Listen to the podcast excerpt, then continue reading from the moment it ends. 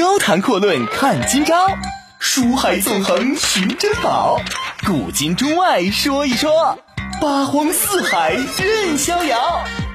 湖南脱口秀就说不一样的事儿。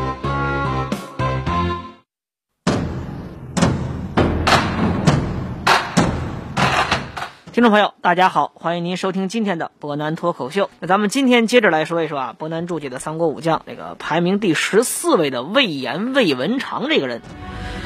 实际上，昨天咱们说到魏延之后啊，那个微信呢，已经很多朋友在跟博南这一起互动，说一说这个魏延。大家都觉得魏延啊，在《三国演义》小说当中看起来真的是特别的憋屈，总感觉他有冲天的本事，但是呢，总是有人限制着他。哎，这个人就是诸葛亮，诸葛孔明。总感觉孔明对他呀是有那么一丝一毫的不信任，让他魏延呢总是发挥不出自己的实力。实际上这个事儿啊，两方面来说，一方面呢，这个作者罗贯中对于魏延呢确实有一些这个自己的看法，这个事儿呢，咱们明后天的节目伯南将会跟大家详细的说一说。另外一方面，咱得说，之前伯南也是提到过关于《三国志》啊、魏书啊这些关于三国时代史书的记载，蜀汉这个地方的人这些将领的记载呢是最少的。因为由于这个朝代变迁呢，很多史料呢在变迁的过程当中都是逐渐遗失的，因此上可以说，那么罗贯中的小说《三国演义》当中，他也就算想找一找魏延的一些战力，实际上呢在历史上也是不好找的。最近史学界有一种新的观点，就是认为啊，这《三国演义》这部小说呢，尤其是嘉靖年间出版的这一部《三国志通俗演义》，实际上除了一些结局是有所改动之外，很多人都认为一些流失的史料在其中呢，是被罗贯中加以一些艺术化的处理，然后写进了小说当中。也就是说，当中发生的很多战例和故事，实际上在历史上是有据可循的。只不过呢，这些史料现在呢已经是遗失在了历史长河之中，找不到了。呃，为什么伯纳要加这么一段？实际上呢，这要得说啊，昨天咱们提到魏延的个人的这个军事能力是很强的。那么作为一名武将，魏延这个单挑能力，那么咱们也可以来说一说，实际上也是相当厉害的。实际上，这个《三国演义》当中啊，魏延确实描述的比较悲呃悲催，可以说或者说憋屈，没有特别多明显的这种和谁谁谁大战百余合这种战例。但是几个小细节可以发现，魏延的武力同样啊撑得起是勇冠三军，武艺独魁。首先呢，比较有意思的一点啊，就是说啊，这个是魏延在跟着朱呃孔孔明，包括跟着刘备一起进川的时候，就是去打这个益州，打刘璋这股势力。那么魏延呢，跟黄忠这两个人，一个是正先锋，一个是副先锋。首先呢，在第一战当中，魏延呢跟黄忠来了个抢攻。刘备呢，打算把先锋印都纳给黄忠了。魏延这时候突然站出来说了一句：“说什么呀？说将军您已经年老了啊，你年老不以筋骨为能嘛。那这个川中名将，像凌包啊、张任这些人呢，都是蜀中的名将。您这么大岁数，一方面呢，您贸然出征啊，您的身体会不会受不了？另外一方面，您可别耽误了刘备咱们主公的收川大业。”那么黄忠咱都知道这火爆脾气啊，一听这话，当时就来劲了啊！怎么的？你魏延想跟我比试比试？哎，那么魏延呢？这个时候就命令自己手下的小校把自己的大刀、和善、板门都给取过来。那么这时候黄忠呢，也命令自己手下人把自己的宝刀给取过来。这两个人当时就要在刘备面前比划比划。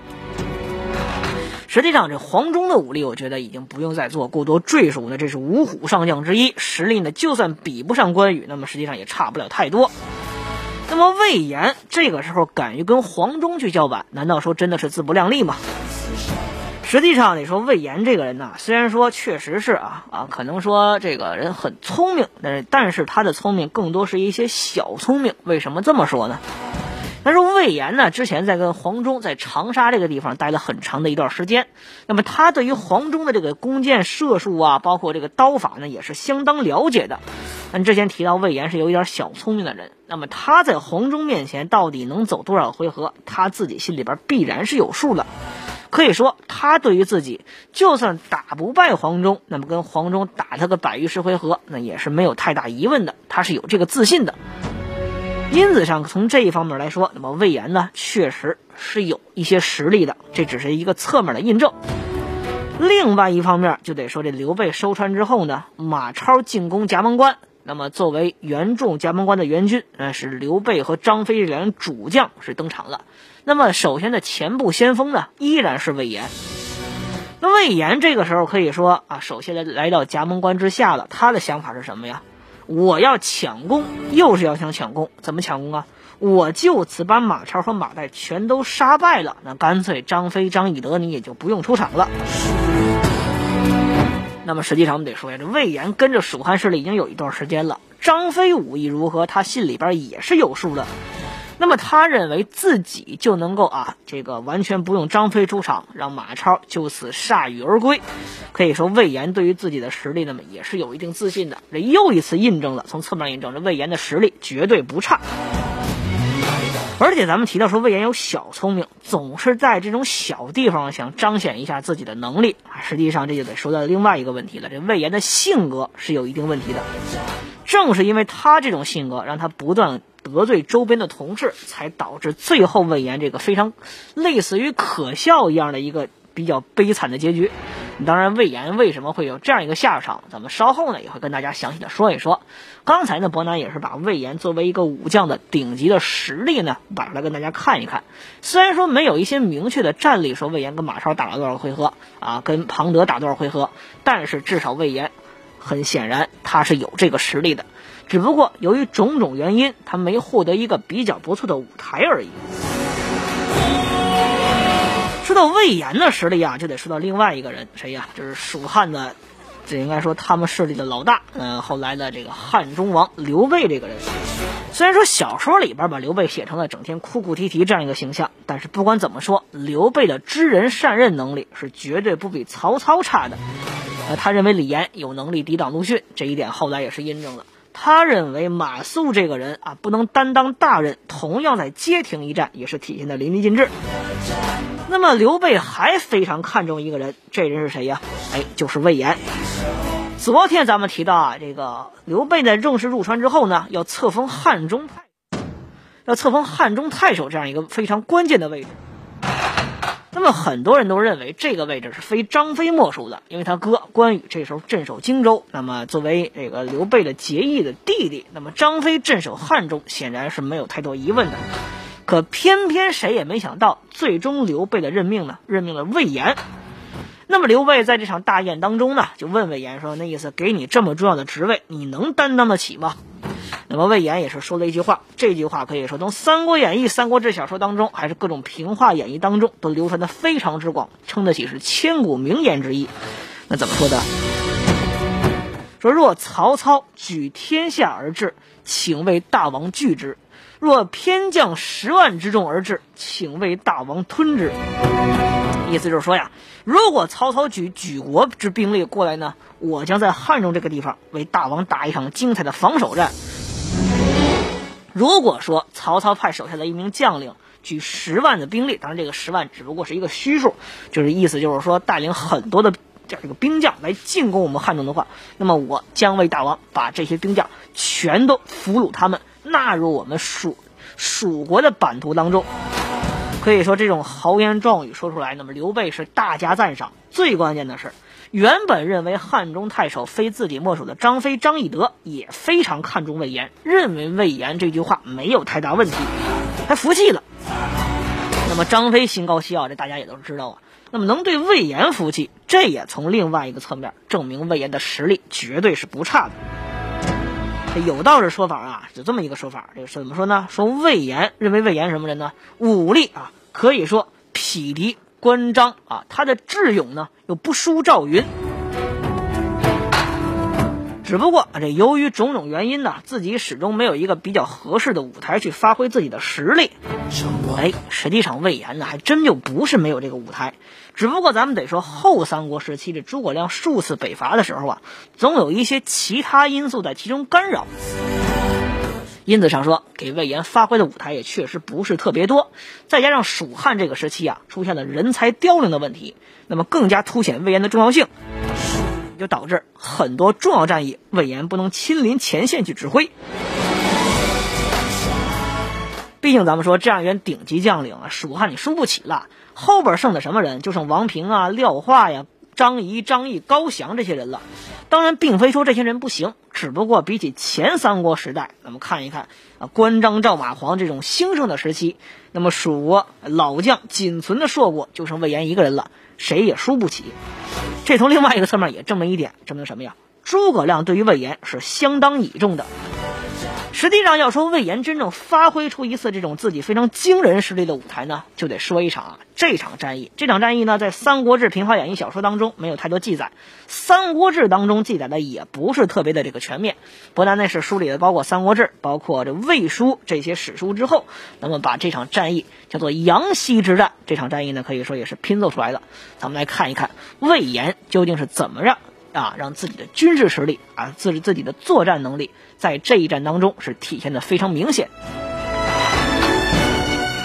这个呀，就要说蜀汉建兴八年是公元的二三零年，曹真呢这个时候是接替了已经病故的曹休，成为了啊这个魏国的大司马，相当于三军总司令。那么这一次呢，曹真决定啊起三路大军去伐蜀国。东路呢是司马懿领兵，西边呢是曹真亲自挂帅，然后南郑这方面呢，西路军是郭淮啊去任命。实际上，咱们说啊，这一场可以说是蜀汉和这个曹魏啊进入僵持阶段以来呢最重要的一场战役。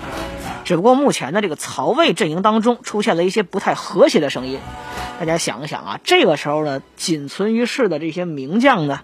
除了魏延之外，这个魏国这边呢，还有一个就是张合。那么张合在这场非常重要的战役当中，可以说是消失的无影无踪，任何史书都没有提到张合这个名字。这原因是什么呀？实际上这一次曹曹真伐魏啊，呃，曹真伐蜀啊，这一次可以说魏国内部呢是反对声音非常大，因为他们认为啊，这一次呢刚刚打了败仗，在此之前呢，可以说这个时候呢，无论是兵器也好，粮草也好，这个。准备的并不是特别充足，再加上一点，这个时候魏国的西方就是羌族这个地方呢，发生了小规模的叛乱，可以说军心不稳。但是曹真认为这一战可以说要以进为退，同样司马懿也是认为这次战役呢没有太多疑问，是必须要打的。为什么这两个人这么说？咱都知道，国内一旦发生问题之后，那么最好的转移方式呢，就是向国外自己的邻国去进攻。那么这一次魏国就是看准了这次机会，再加上大将军蜀国大将军赵云也是刚刚病故的这个时候，那么诸对于诸葛亮，对于蜀汉来说，都是失去了一条非常大的支柱，这可以说是一个天赐良机，非常好的机会。那么这一次呢，三路兵将。出击去伐蜀国，对于蜀国来说，同样是一场危机。那么消息传到汉中之后啊，可以说是刚刚修完这个汉越二城的诸葛亮呢，没有办法，这个时候仅只能进行一个针对性的部署。首先呢，自己的汉中主力由沔阳向东延移到赤坂，邀请李严啊从白帝城这个出发，带领两万的巴东军去增援。另外一方面呢，又加强秦岭各地的一个关隘的把守，并且像这个刚才咱们提到汉越二城这个地方呢，增派驻军，互以为犄角，挡住曹真的部队。刚才咱们提到，咱说这个曹真和司马懿这两边呢，虽然说是分属两路，但是实际上呢，是合并成了类似于一路一样，只不过分散的比较开去进攻的。面对于右路军，就是陇右这支部队，刚才咱们提到是魏国名将郭淮领军这支部队，那么诸葛亮采取一个决定的非常大胆的战术，怎么样？叫防守反击，千里迂回，策应羌中，袭击郭淮。刚才咱们提到这个羌中这个地方已经发生了小规模的叛乱，他们对于魏国的统治呢，并不是非常满意。那么这一次，诸葛亮决定派出一员以攻击见长的大将。让这样一个人有能力的人，一方面呢连接羌中，另外一方面要千里出击，以轻骑作为部队去攻击郭淮。那么实际上这个时候看一看手下的人选，姜维这个人显然是不好派出去的。为什么这么说？一方面呢，诸葛亮把姜维作为自己之后的接班人，那么很多事情呢要跟姜维一起商量。另外一方面来说，姜维虽然说是啊这个行军打仗是没有太大问题，相当厉害的。但是呢，作为魏国降将，显然在这样一场孤军深入的战役当中，多多少少会有点不方便。那么这个时候可以说，蜀国上下能担当起如此重任的人，那么显然就是魏延、魏文长这个人了。因此上说，这个时候呢，魏由魏延带领数千精兵，而且还加上了吴当飞军当中的一部分。那么吴当飞军是什么呢？吴当飞军呢，是这个诸葛亮在平定南蛮之后，从南蛮人当中抽出来的一些精勇善战，同时能够。啊，遵守这个军纪的一些非常不错的精锐士卒组成的一支部队。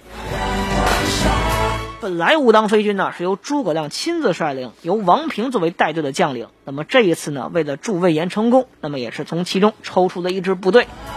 那么这一次，魏延呢是率领数万精兵从汉中出发，对敌人实施一个千里迂回战术。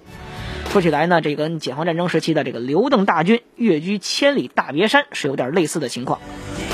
那么究竟魏延是用什么样的一个方式击败郭淮，又是怎么样正式打赢这一场不是特别著名的阳溪之战呢？稍后伯南将跟大家详细的说一说。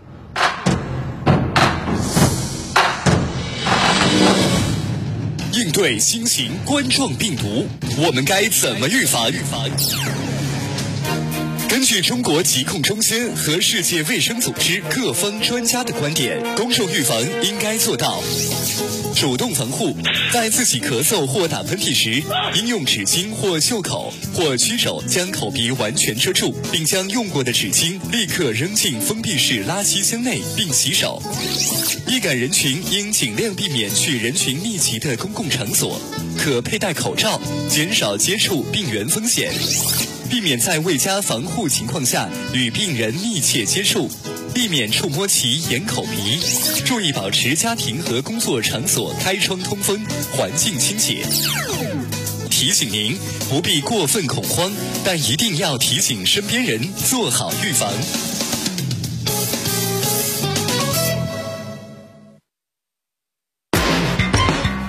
高谈阔论看今朝，书海纵横寻珍宝，古今中外说一说。八荒四海任逍遥，博南脱口秀就说不一样的事儿。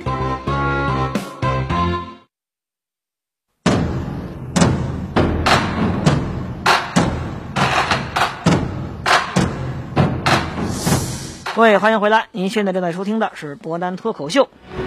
咱们接着说一说这场非著名的，但是在历史上是比较有影响的这场阳溪之战。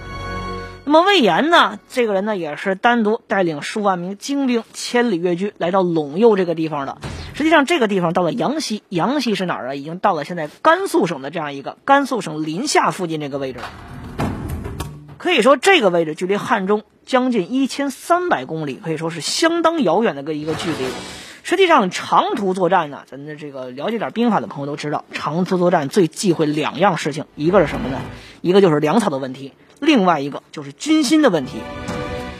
远离本土作战，那首先粮草是一个非常重要的问题。那么魏延呢，这一次带来两万的精兵，那么粮草备的还算充足。但是显然，你到了羌族这个地方之后，再加上这么远的距离，这粮草多多少少会有一些问题。最关键的是，你在这之后，魏延一切的情况呢，可以说是要自己见机行事。诸葛亮的这些命令呢，不像咱现在说的一些有微信的、有电话这种方式能够传递过来，已经很难再传达到这个阳溪这个地方了。第二个呢，千里作战呢，你是远离自己的本土，这很多士兵的一些思乡的这种情绪，你是很难啊去这个打消的。如果说这个将领呢跟士兵关系之间有一些问题，或者说间隙不好的话，那么很有可能会造成兵变的情况。然而，偏偏史书评价魏延叫什么呀？勇冠三军，善养士卒。德国用兵著名的这个兵法家克劳塞维茨，在他的名著叫《战争论》当中，曾经提到过一句话，叫什么呀？甘于为自己将官拼心死战的这样一个将领，才称得起是名将中的名将。那么，魏延这一次带领啊自己手下的士兵越进千里，而且是啊孤军深入，没有任何的后援情况之下，哎。最关键的是，咱都知道，刚才伯南提到过，魏延这人的性格有一定的问题，但是偏偏这支部队在这当中没有发生任何的反叛情况，而且最关键的是，完全跟魏延团结一心。因此上，这完全印证这一点，说明魏延善养士卒。虽然说可能跟同僚、跟同事之间关系有一些问题，但是他对属下那绝对是没得说，同甘共苦，用在魏延身上是没有任何疑问的。除此之外呢，还得提到另外一点，这魏延呢可以说善有辩机。什么叫辩机啊？就是很善于跟周围的人去打交道，最关键的是很容易跟当地人融成一片。这羌族啊是当时的少数民族，可以说有自己独特的风格和一些信仰。那么魏延呢，作为蜀魏啊蜀国这边过来的人，显然呢对于这个当地的风俗并不是特别了解。但是魏延在这儿呢，没有遇到任何问题，除了语言上，在根据历史记载可能出了一些问题之外，其他的魏延很快就融入到当地居民当中。可以说，同时魏延还抓住了这个羌族当时对于魏国统治不满的这样一点。那么从当地招募了很多精锐的士卒，最关键的是还把补给问题就地给解决了。可以说把反客为主这一点做的是相当到位。么如此一来呢，魏延就在啊阳西这个地方可以说扎下营了。这一点呢是完全出乎魏国的意料。那么这个时候，咱们刚才提到过啊，这个阳西魏延这一次千里跃进的目标呢，就是西路军啊郭淮这支部队。